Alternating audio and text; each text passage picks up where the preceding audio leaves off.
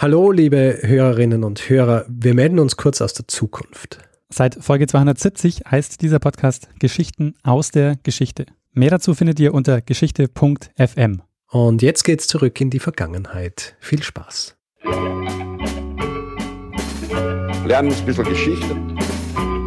Lernen ein bisschen Geschichte, dann werden Sie sehen, Herr Reporter, wie das sich damals entwickelt hat. Wie das sich damals entwickelt hat. Hallo und herzlich willkommen bei Zeitsprung, Geschichten aus der Geschichte. Mein Name ist Richard. Und mein Name ist Daniel. Ja, wir sind zwei Historiker und wir erzählen jede Woche eine Geschichte aus der Geschichte. Meist abwechselnd. Einmal erzähle ich dem Daniel eine Geschichte, dann erzählt der Daniel mir eine Geschichte. Und ja, letzte Woche habe ich eine Geschichte erzählt, Daniel. Weißt du noch, was das war? Ja, natürlich weiß ich noch, ähm, worum es ging. Wir sind, ähm, wir sind nach München gegangen und haben uns äh, die Geschichte der Adele Spitzeder angeguckt, die dort ja ein Pyramidensystem aufgezogen hat und damit zum wahrscheinlich größten Schneeballsystem oder beziehungsweise zum größten ähm, Finanzbetrug ähm, Bayerns zu dieser Zeit beigetragen hat. So ist es. Ich habe übrigens äh, gesehen, der Untertitel von, äh, von dem Buch von Julian Nebel, ja, ja. der ja als Experte fungiert hat im, in der letzten Episode, ist, glaube ich, der größte Bankenskandal der Welt. Oh. also vielleicht ist es wirklich der größte Bankenskandal der Welt. Das hängt natürlich äh, ein bisschen davon ab, wie man, wie man Größe in so einem, in so einem Fall definiert. Ja. Vielleicht wollte der Verlag auch einfach nur eine schmissige, äh, unter, einen, einen schmissigen Untertitel wählen. Willst du einem Verlag äh, solche Machenschaften unterstellen? das, kann ich gar nicht glauben. Nein, ich kann es mir auch kaum vorstellen. Na, aber die, ähm, es hängt halt wahrscheinlich davon ab, weil es sind ja über 30.000 äh, 30, über 30.000 Personen beziehungsweise Parteien geschädigt worden. Das ist schon recht viel. Mhm. Das war auf jeden Fall groß. Ein großer Bankenskandal. Ja, spannende Geschichte auf jeden Fall. Absolut. Aber wir wollen hier nicht in der Vergangenheit verharren, ja, zumindest nicht in der Einleitung. Darum, Daniel, frage ich dich, was hast du was hast du diese Woche für eine Geschichte mitgebracht? Wie so oft, Richard, möchte ich mit einer Frage starten. Nämlich, Richard, kennst du die Karlsbader Beschlüsse von 1819? Die Karlsbader Beschlüsse von 1819. Ähm, nicht so, ähm, dass Sie jetzt genau wissen, um was es geht. Aber du hast schon mal von den Karlsbader Beschlüssen gehört. Ja, ja, ich habe so, ich, ich glaube, ich habe es so im Hinterkopf, aber ähm, kann er nicht sagen, um was es geht. Ich habe diese Geschichte um die Karlsbader Beschlüsse, wie so viele, ja auch in der Schule gelernt. Du anscheinend ähm, kannst dich nicht mehr so richtig dran erinnern. Mm, nicht wirklich, ne? Ich meine, äh, 1819 hat es äh, noch was quasi mit, mit Aufräumern nach der, den napoleonischen Kriegen zu tun? Da werden wir noch dazu kommen. Äh, da gibt es einen Zusammenhang, aber ähm, der spielt ähm, zunächst mal jetzt noch keine Rolle. Es geht jetzt auch nicht wirklich um die Karlsbader Beschlüsse. Ähm, ganz kurz vielleicht noch dazu. Die Karlsbader Beschlüsse werden, also zumindest wird, äh, zumindest habe ich das so in der Schule gelernt, werden durch die Ermordung des Schriftstellers und russischen Generalkonsuls August von Kotzebue, der am 23. März 1819 ermordet wird, durch den Burschenschafter und Theologiestudenten Karl Ludwig Sand ausgelöst. Das ist zwar nicht falsch, also dass die Karlsbader Beschlüsse ausgelöst wurden durch die Ermordung äh, von August von Kotzebue, aber es gab noch einen weiteren Auslöser und der ist ziemlich unbekannt, was sehr erstaunlich ist und du wirst auch gleich erfahren, warum. Und äh, darum wird es in dieser Episode gehen. Okay. Um den weiteren Auslöser der Karlsbader Beschlüsse. Sehr gut. Ähm, die Karlsbader Beschlüsse sind ein ganz zentraler äh, Bestandteil der nationalen Bewegung oder der Geschichte eben, die dann zum, zum Deutschen Reich führen, der, zur, äh, zum Nationalstaat. Und deshalb äh, ist diese Geschichte eben auch so, ähm, so präsent, auch im Unterricht. Aber interessanterweise eben nur aus einer Perspektive und die andere, die schauen wir uns ähm, jetzt an. Okay. Zunächst mal zu den Karlsbader Beschlüssen. Worum geht's da? Wir befinden uns in der Zeit kurz nach der, kurz nach dem Wiener Kongress. Es gibt den Deutschen Bund und federführend die Politik damals hat bestimmt Fürst von Metternich. Hatten wir den schon mal richtig thematisiert? Nicht, gell?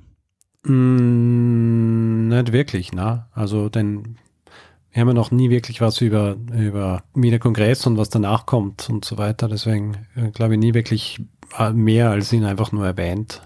Also mehr werden, werden wir jetzt auch nicht machen, aber Fürst von Metternich ist so einer der zentralen Politiker ähm, zu dieser Zeit.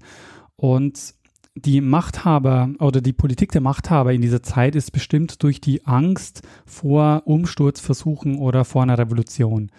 Also die französische Revolution haben sie noch vor Augen und es werden zu dem Zeitpunkt immer stärker die nationalen und die liberalen Bewegungen. Und in vielen Gebieten entstehen die erst durch die napoleonischen Kriege oder werden zumindest verstärkt durch die napoleonischen Kriege.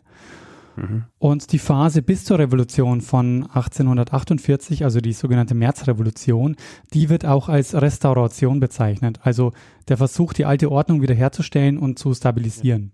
Also von Ende Wiener Kongress bis zur Märzrevolution ist eben die Phase der Restauration. Und manchmal werden heute auch Überwachungsmaßnahmen mit Metternich 2.0 bezeichnet. Ähm, weiß nicht, ob dir das schon mal begegnet ist. Äh, dass man Metternich 2.0 sagt? Für Überwachungsmaßnahmen in der Gegenwart, ja. Ja, kann sein, dass Sie es schon mal gelesen haben. Also es ist ja kein, ist kein offizielles, keine offizielle Bezeichnung. Nee, nee, keine offizielle Bezeichnung, so. aber das äh, liest man immer mal wieder, so Metternich 2.0. Ja, ja, in den Medien. Genau, in den Medien. Aber das hat unmittelbar, dieses Metternich 2.0 hat unmittelbar mit den Karlsbader Beschlüssen zu tun. Denn die Karlsbader Beschlüsse sind ein Maßnahmenpaket, das die staatliche Überwachung massiv ausgeweitet hat. Unter anderem durch Pressezensur und Einschränkung der Meinungsfreiheit.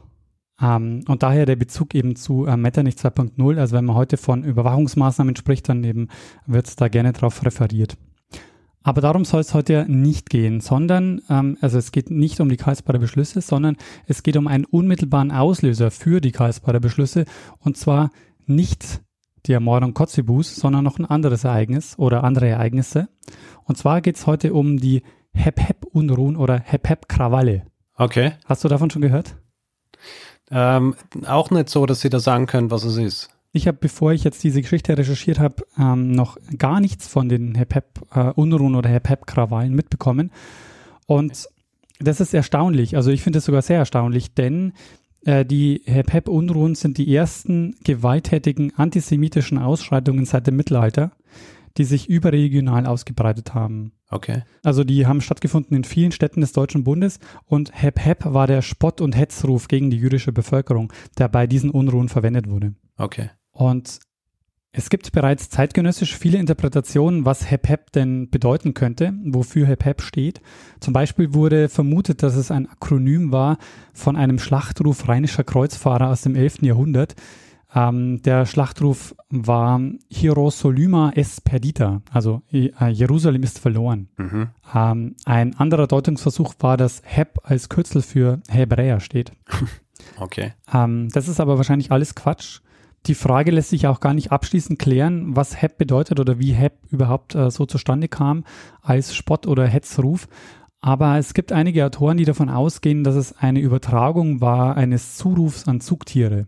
Okay. Und diese Bedeutung, ah, dieses ja. HEP hat man dann äh, übertragen eben auf ähm, die jüdische Bevölkerung. Und ähm, unter dieser Bedeutung steht HEP nämlich auch im Grimmschen Wörterbuch.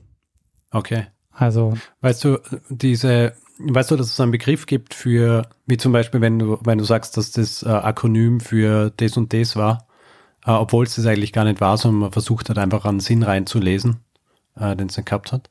Ja, nee.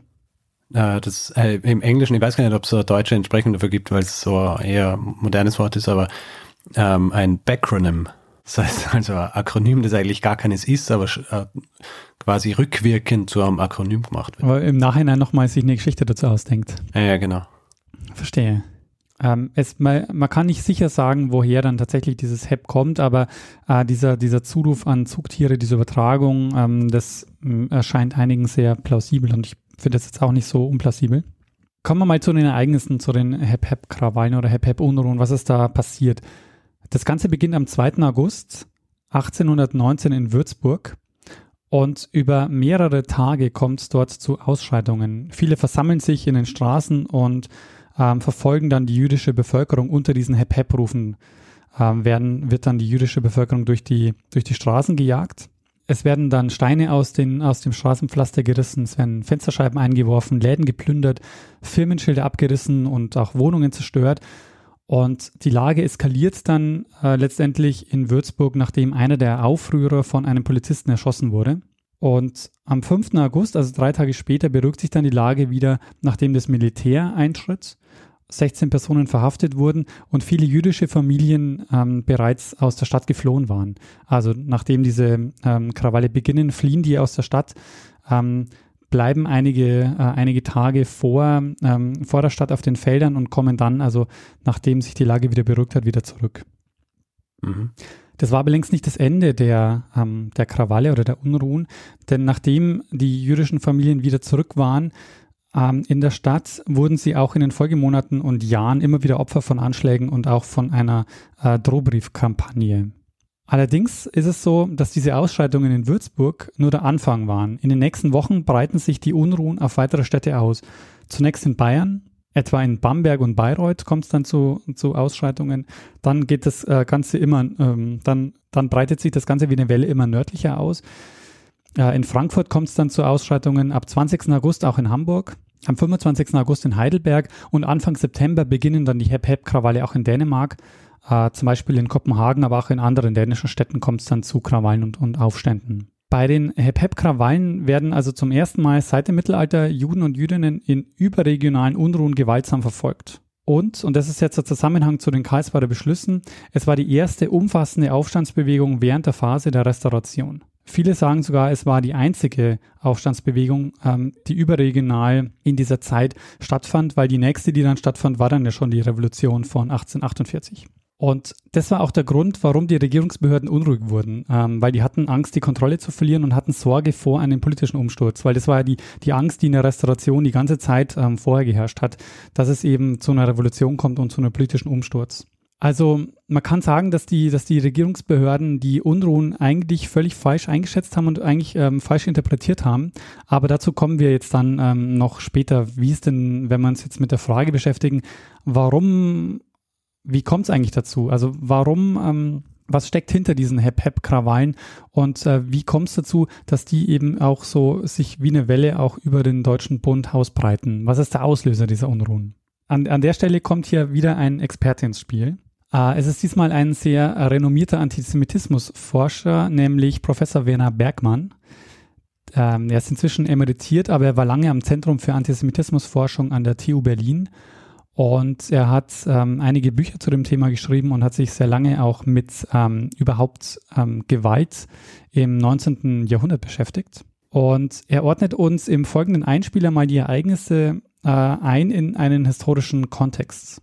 Ja, das Besondere ist einmal, dass sie nach einer relativ langen Phase, wo es kaum also solche Unruhen gegeben hat in Europa und in Deutschland, also im Deutschen, also Deutschland ist natürlich jetzt ein Begriff, den es so damals der Form natürlich nicht gab, ähm, so dass man selber, die Zeitgenossen selber äh, sehr überrascht waren. Also es gibt eine ganze Reihe auch von Aussagen, die sagen, das sind doch so mittelalterliche Dinge, die jetzt plötzlich wieder passieren. Das ist doch längst alles, ne? Also das, das hat die Pogrome halt zur Pestzeit gegeben und äh, also was, was ist jetzt plötzlich los, dass wir plötzlich wieder Gewalt gegen Juden erleben? Das war für viele äh, schockieren, natürlich für die Juden selber vor allem. Also es gibt also Äußerungen von Rahel von Warnhagen und so weiter, die äh, ganz fassungslos sind und sagen, also ist das jetzt der mittelalterliche Wahn wieder ausgebrochen, so ungefähr. Man kann sich das eigentlich nicht als modernes Phänomen vorstellen, sondern interpretiert das eben im Grunde als Rückkehr des Mittelalters so ein bisschen und ist eben dadurch völlig überrascht, weil ja gerade die sozusagen ist die Zeit,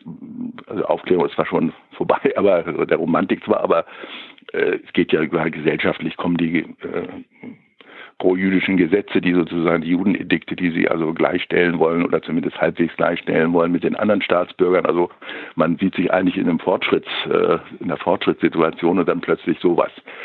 Also ich denke, das war irgendwie eine riesige Überraschung äh, für viele. Und das Zweite war natürlich ähm, für die für die Herrschenden sozusagen, äh, die fürchteten ja, die haben das ja völlig anders interpretiert. Die haben äh, gedacht, das seien sozusagen von, ja, von den Demagogen, von den Burschenschaften und so weiter und den Studenten angezettelte Unruhen. Also die sahen das quasi als Versuch der Revolution gegen die Herrschenden, gegen die gegen die Heilige Allianz sozusagen ähm, nach dem Wiener Kongress. Also diese Hoffnungen sozusagen auf äh, Fortschritt hatten sich ja dann zerschlagen. Also man hat im Grunde die alte Ordnung ja sehr stark restauriert. Man nennt diese Phase auch Restauration. Ähm, und ähm, da hatte man immer die Befürchtung, dass sich diese Unruhen eigentlich zwar gegen die Juden jetzt in erster Linie richteten, aber eigentlich auch sowas wie ja, Revolten gegen den Staat sein könnten und sich dazu auswachsen können. Also diese Furcht war, war sehr verbreitet und ich glaube, das war beides zusammen. Also einerseits diese äh, gewisse Fassungslosigkeit zu sagen, was, was passiert jetzt hier plötzlich, das kann es doch im 19. Jahrhundert eigentlich nicht mehr geben. Äh, und natürlich diese, diese Befürchtungen des Staates. Das ging jetzt vielleicht ein bisschen schnell. Ähm, da steckt jetzt schon sehr viel drin und wir werden uns ein paar Aspekte äh, dessen, was ähm, Werner Bergmann hier erzählt, nochmal noch mal ein bisschen genauer anschauen. Okay. Ähm, ein Aspekt war, dass die Regierenden ja Angst vor einem Umsturz hatten und das erklärt dann die Reaktion mit den Karlsbader Beschlüssen. Sie reagieren mit äh, verstärkten Überwachungsmaßnahmen auf diese Unruhen, weil sie teilweise eben davon ausgehen, dass sie eigentlich von der, von den Burschenschaften und von dieser nationalen Bewegung sozusagen ähm, initiiert äh, wurden, um letztendlich einen politischen Umsturz zu, ähm, zu verursachen. Das erklärt aber noch nicht, warum es zu den Unruhen kam. Und da schauen wir uns jetzt an, ähm, was in dem Einspieler am Anfang vorkam, nämlich, dass es eigentlich eine Zeit war pro-jüdischer Gesetze. Ähm, das fällt nämlich in die Phase der sogenannten jüdischen Emanzipation. Seit Ende des 18. Jahrhunderts werden Juden zunehmend als gleichberechtigte Staatsbürger anerkannt. Ähm, zentral für Europa war da die Französische Revolution. Juden wurden da ab 1791 rechtlich gleichgestellt. Das dauert dann in den deutschsprachigen Ländern länger, aber in der Phase vor den Hep-Hep-Krawallen fallen einige sogenannte Judenedikte. Das hat Werner Bergmann auch schon angesprochen. Das bedeutete, dass, ähm, dass sie zu gleichberechtigten Staatsbürgern erklärt wurden. Ausnahme waren in der Regel ähm, höhere staatliche Stellen, aber ansonsten ähm, war es eben eine, eine rechtliche Gleichstellung. Das heißt, es gab sowas wie ähm, Gewerbefreiheit, Niederlassungsfreiheit oder eben auch das Wahlrecht. Mhm. Das wurde eingeführt 1809 in Baden, 1812 in Preußen und 1813 dann in Bayern. Die Ausweitung des preußischen Judenedikts auf den gesamten Deutschen Bund wurde aber dann auf dem Wiener Kongress verhindert. Und in Würzburg, dem Startpunkt der Hep-Hep-Krawalle, galt also dann zu dem Zeitpunkt das bayerische Judenedikt und es wurde von vielen Würzburger Bürgern äh, kritisiert. Der Bayerische Landtag bzw. die Ständeversammlung, die hat dann am 18, äh, die hat dann 1819 eine Revision gefordert und im Sommer hat dann der König Max Josef erklärt, dem Wunsch nach dieser Revision auch nachzukommen. Ähm, diese Revision hätte bedeutet oder hat bedeutet, dass die jüdischen Rechte wieder eingeschränkt werden. Und an dem Abend, an dem die Unruhen losgingen, dem 2. August, traf sich eine Menschenmenge in Würzburg, um einen Landtagsabgeordneten zu empfangen, der sich gegen das Judenedikt eingesetzt hat. Und an diesem Abend kommt es dann eben auf dieser Versammlung dann zu den Ausschreitungen. Im Zentrum der Hep-Hep-Unruhen steht also der Kampf gegen die ähm, sogenannte jüdische Emanzipation.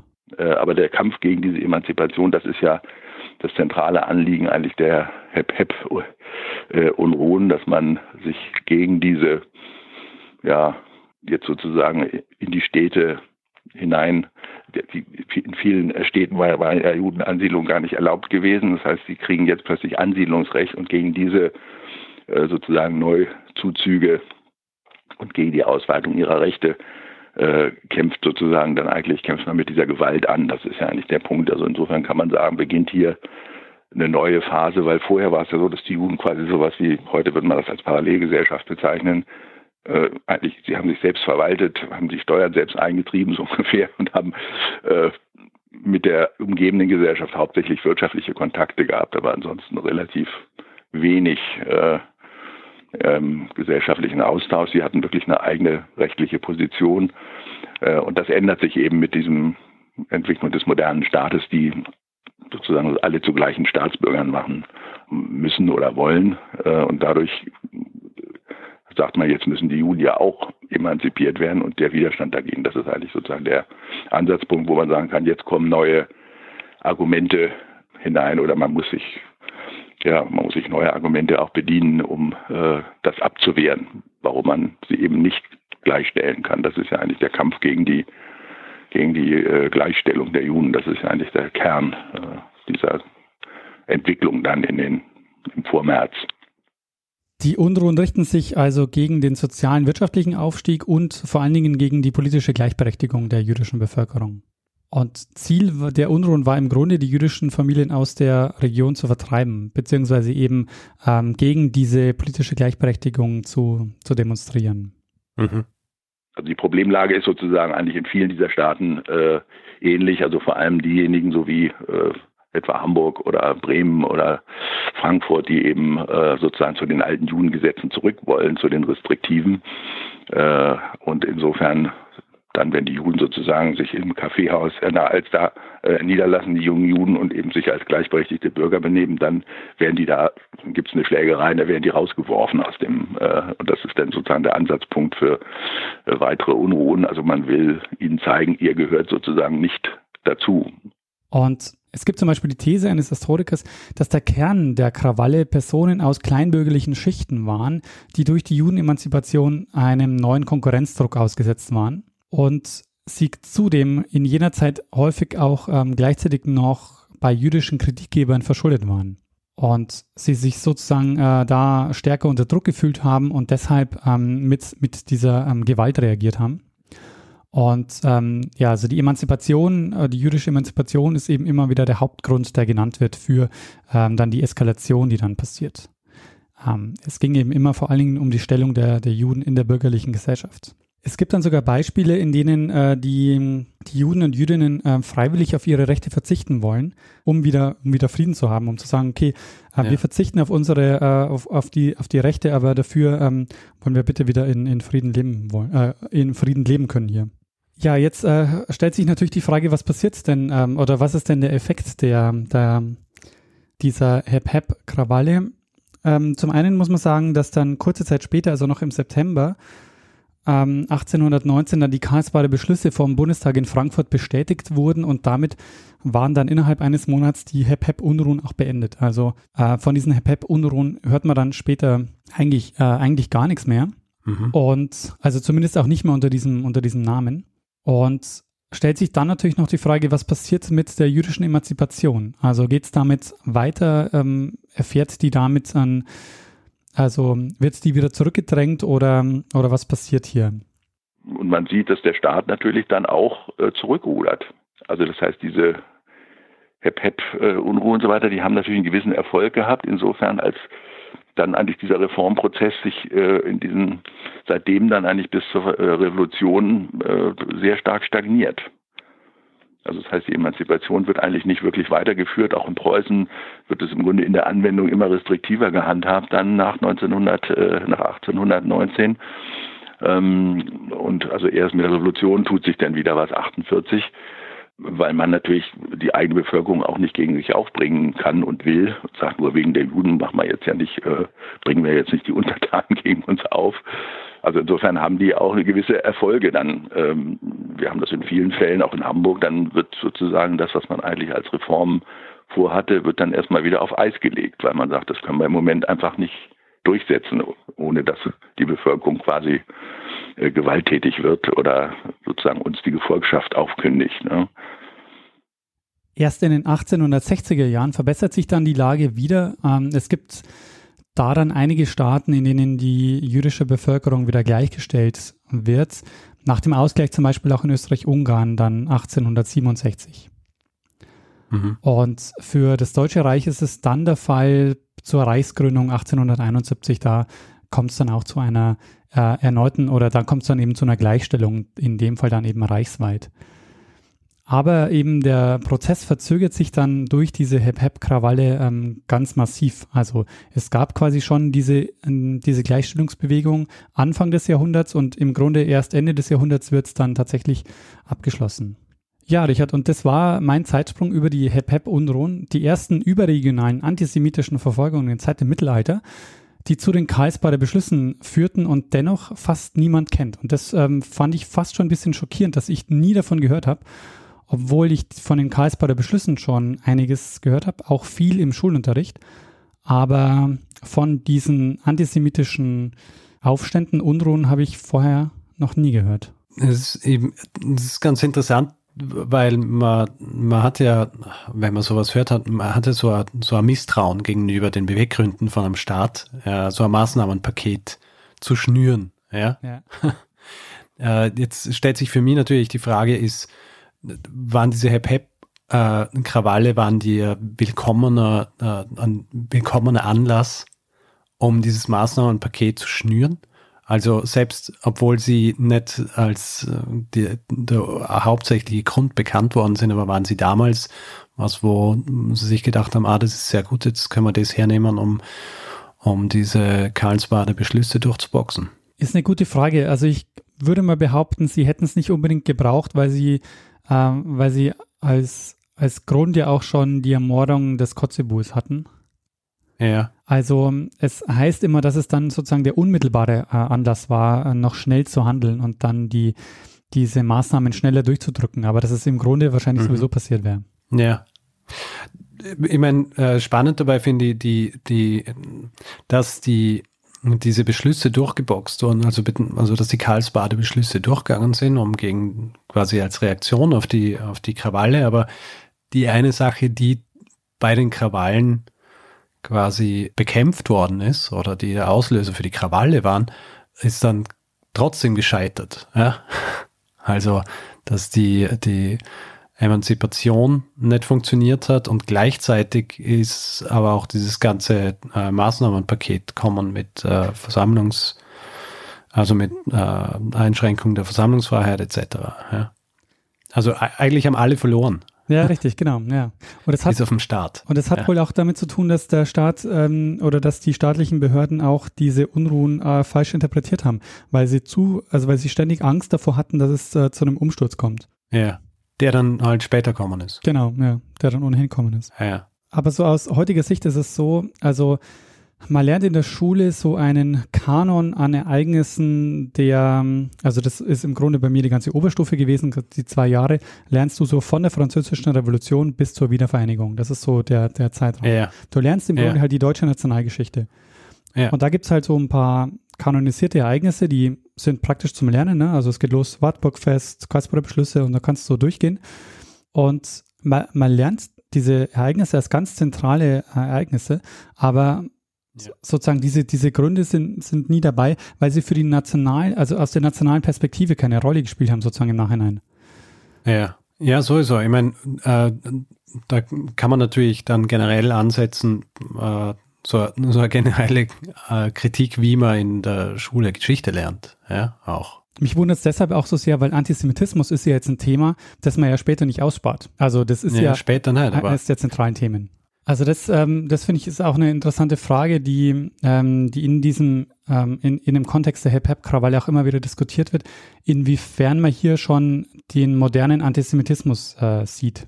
Ja. Und die meisten sagen aber, dass man hier noch, also dass es, dass das noch nicht der moderne Antisemitismus ist, wie er dann ähm, gegen Ende des Jahrhunderts ähm, aufkommt, weil er noch nicht organisiert äh, ideologisch geprägt war. Ja. Also ich glaube, äh, ich habe das ganz interessant gefunden, äh, was da ein Experte erwähnt hat bezüglich der Art und Weise, wie, wie die Leute das damals auch betrachtet haben, ja, als so nicht, äh, also quasi so wie die, die Wiederkehr des Mittelalters. Genau, ja. ja, ja. Und nicht irgendwie was, was, was aus der Zeit ist, ja, ja. sondern es ist was alles, was quasi archaisches betrachtet worden, das jetzt plötzlich aufflammt und nicht was, was sich weiterentwickelt hat und irgendwie systemisiert wird oder sonst wie. Ja. Und ähm, ja, da, also glaube ich schon, das äh, hat dann halt noch mal, hat dann halt noch mal 100 Jahre gedauert, bis sich das wirklich so, äh, so zuspitzt. Sind dann, äh, sind natürlich immer so Elemente dabei. Genau. Ja, also so diese, ja. diese wirtschaftlichen äh, Bedenken. Ja. Und äh, die, die, das spielt ja immer mit, aber damals halt noch nicht so, wie du gesagt hast, so äh, ideologisch schon, schon ähm, also noch nicht so ideologisch, wie es dann später worden ist. Ja, genau. Sehr schön. Und ähm, äh, ich finde es großartig, dass du auch wieder einen Experten äh, zu Rate gezogen hast, ja, der uns, äh, der uns das auch wieder ein bisschen erklärt. Äh, wie bist du, wie bist du draufgekommen? Hast du, hast du ähm, es, wie bist du auf das Thema gekommen eigentlich? Die Person wird es jetzt wahrscheinlich gar nicht mehr wissen, ähm, aber ich bin äh, über einen Tweet ähm, auf das Thema ähm, gestoßen von ähm, Christoph Palaske, at Palaske auf Twitter. Der macht ja. Ähm, ganz viel mit ähm, Geschichte und digitalen Medien. Also der macht dieses Segu Geschichte. Ich weiß nicht, ob du das kennst. Ja, kenne ich. Ähm, Segu Geschichte, für alle, die es nicht kennen, das ist eine Lernplattform für offenen Geschichtsunterricht. Und die machen dort so Lernmodule, die man eben im Unterricht verwenden kann und alles mhm. ähm, in dieser Open Educational Resources ähm, Bewegung. Okay. Und er hat getwittert so, hey, warum kennt eigentlich niemand die PEP-Krawalle, wo die doch Auslöser waren äh, der Karlsbader Beschlüsse? Und ich mir gedacht, ja, hm, ja äh, stimmt eigentlich, ich kenne das auch nicht. Ah, das ist ein Fall für den Zeitsprung. Richtig. Sehr gut. Dann ähm, äh, würde ich sagen, äh, sollen wir zumachen, zack, und, ähm, und die, ähm, den Feedback-Blog machen? Machen wir das. Also wer Feedback geben will zu dieser Episode oder anderen, hat viele Möglichkeiten, entweder auf unserer Website zeitsprung.fm oder per E-Mail feedback at zeitsprung.fm. Ähm, dann sind wir auch auf Twitter, wir sind auch auf Facebook und Wer uns äh, reviewen will oder uns Sterne vergeben will, kann es entweder auf iTunes machen oder auch auf panoptikum.io zum Beispiel. Außerdem gibt es die Möglichkeit, uns finanziell zu unterstützen. Wir haben Flatter von der Seite genommen. Dafür neue Möglichkeiten. Richtig. Also man kann uns weiterhin per PayPal unterstützen. Freuen uns, wenn uns da jemand ähm, was in den Hut wirft. Es gibt aber jetzt als neue Möglichkeiten auch endlich, werden einige sagen, eine Kontonummer auf der Webseite. Ja die zu einem äh, Spendenkonto führt. Und ja, wir freuen uns äh, über alle, die uns da ein bisschen ähm, was äh, spenden. Genau. Das ist äh, dann im Gegensatz zu PayPal äh, ohne, ohne irgendwelche ähm, Gebühren. Also außer was man halt sonst zahlt, wenn man Überweisung tätigt. Zahlt man da was? Nee, eigentlich nicht. Also SEPA ist äh, schon die, die beste Art und Weise, da zu spenden, weil das ähm, kostet euch nichts und äh, wir ähm, kriegen von dem Geld alles und müssen keine Plattformgebühren abdrücken. Genau. Und eine zusätzliche Möglichkeit haben wir jetzt auch noch. Du hast eine Bitcoin-Wallet Bitcoin. angelegt. Wallet. Ja, so ist es. Also wer, wer äh, ich meine, jetzt ist wahrscheinlich der ungünstigste Zeitpunkt, um äh, Bitcoin loszuwerden, ja. ich meine. Es muss ja kein ähm, ganzer ja. sein. es muss kein ganzer sein. Aber wenn ich jetzt, ähm, wenn ich jetzt Bitcoin hätte, ja, mhm dann äh, würde ich jetzt wahrscheinlich kein Bitcoin hergeben. Na, du musst es jetzt ganz schnell loswerden, weil die, die, die, übermorgen wird die Blase platzen und dann hast du nichts mehr davon. Ah, ja. ja, ja. Ja, wir freuen uns über alle, ähm, die uns da ähm, auch weiterhin unterstützen. Auch danke für alle, die bislang schon gespendet haben. In dieser Woche bedanken wir uns bei Michaela und Frank. Vielen, vielen Dank für vielen Dank. eure Unterstützung. Und äh, vielleicht sollte man auch noch sagen, die, wir sind jetzt momentan gerade so im Zug, ein bisschen unsere Hardware abzugraden mit dem Geld, das wir, ähm, das wir im Laufe der letzten zwei Jahre an Spenden erhalten haben. Richtig, wenn alles gut gelaufen ist, dann äh, war Richard jetzt besser zu, besser zu hören als vorher. Idealerweise, ja. Aber ja, mit äh, neuer Ausrüstung kommen natürlich auch immer neue Probleme, gell? In der Tat. Gut, dann würde ich sagen, ähm, war's das. Und wir geben einfach einer Person das letzte Wort, die es immer hat. Bruno Kreisky. Lernen ein bisschen Geschichte. Lernen ein bisschen Geschichte, dann werden Sie sehen, der Reporter, wie das sich damals entwickelt hat. Wie das sich damals entwickelt hat.